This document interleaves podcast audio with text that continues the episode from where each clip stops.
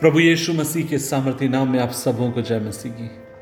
आज का मनन का भाग हमने लिया है जो आपको मुझे मिलता निर्गमन की किताब अध्याय सत्रह उसकी एक से लेकर दो आयत और लिखा है, फिर इजराइलियों की सारी मंडली सीन नामक जंगल से निकली और यहोवा की आज्ञा के अनुसार कूच करके रपीदीम में अपने डेरे खड़े किए और वहाँ उन लोगों को पीने का पानी ना मिला, इसलिए वे मूसा से वाद विवाद करके कहने लगे, हमें पीने का पानी दे।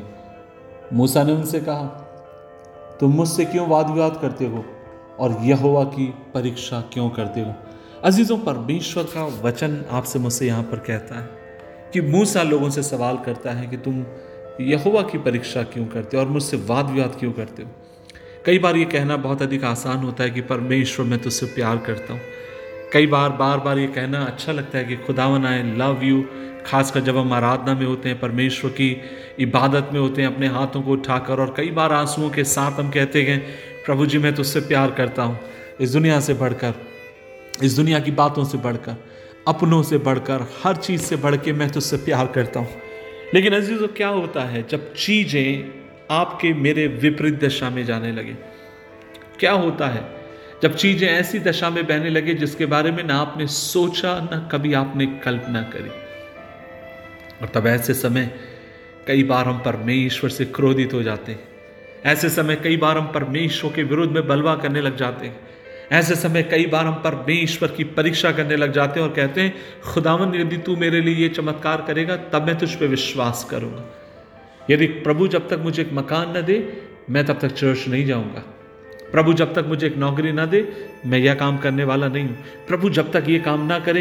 अजीजों, जब आप और मैं परमेश्वर के सामने कई बार जब कंडीशन रखते हैं, शर्त रखते हैं, दूसरे शब्दों में पता आप और मैं क्या कर रहे हैं, आप और मैं परमेश्वर की परीक्षा कर रहे हैं।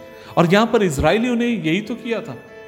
वे प्यासे थे, उन्हें लगातार प्यास लग रही थी, और वे गुस्सा हो रहे थे, वे लड़ रहे थे, और वे परमेश्वर के अद्भुत कामों को जब वे क्रोधित थे, भूल चुके थे कि कुछ देर पहले ही थे या कुछ दिन पहले ही तो परमेश्वर ने लाल समुद्र को दो भाग किया। उन्हें इस बात को स्मरण रखना चाहिए था कि जिस खुदा ने लाल समुद्र को दो भाग किया उस परमेश्वर के लिए कोई भी काम कठिन नहीं है और सब कुछ कर सकता है। लेकिन दुर्भाग्यवश वो इस बात को भूल गए। आज मैं आपसे कहना चाहता हूँ, और वे प्रभु से नाराज हो गए और उसकी परीक्षा करने लगे। आज सुबह के समय मैं आपसे कहना चाहता हूँ, हम जब इजराइलियों के बारे में पढ़ते हैं और कई बार हम उनके ऊपर आक्षेप लगा कर ही कहते हैं कि वे लोग ऐसे थे, वे लोग कमज़ोर थे, उन्होंने ऐसा किया। लेकिन जब आप और मैं अपने जीवन को देखते हैं, क्या वे हमारे समान नहीं? न जाने कितने बार हम इस तरीके से करते हैं, न जाने कितने बार परमेश्वर के चमत्कारों को आप और मैं भूल जाते हैं जो उसने आपके लिए मेरे लिए किए, और छोटी छोटी बातों के लिए परमेश्वर पर कुड़कुड़ाते हैं। छोटी छोटी बातों के लिए परमेश्वर से लड़ने वाले ठहरते गए, हम बलवा करने वाले ठहरते हैं, और हम भूल जाते गए खुदा ने हमारे लिए कितने बड़े बड़े अद्भुत काम किए।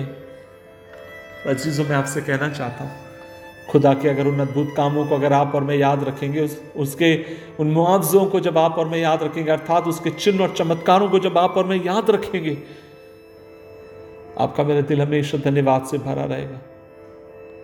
आप कभी खुदा के विरुद्ध में नहीं कुड़कुड़ाएंगे, कभी अपने शब्दों को, अपने मुंह को खोलकर हम उससे नहीं कहेंगे।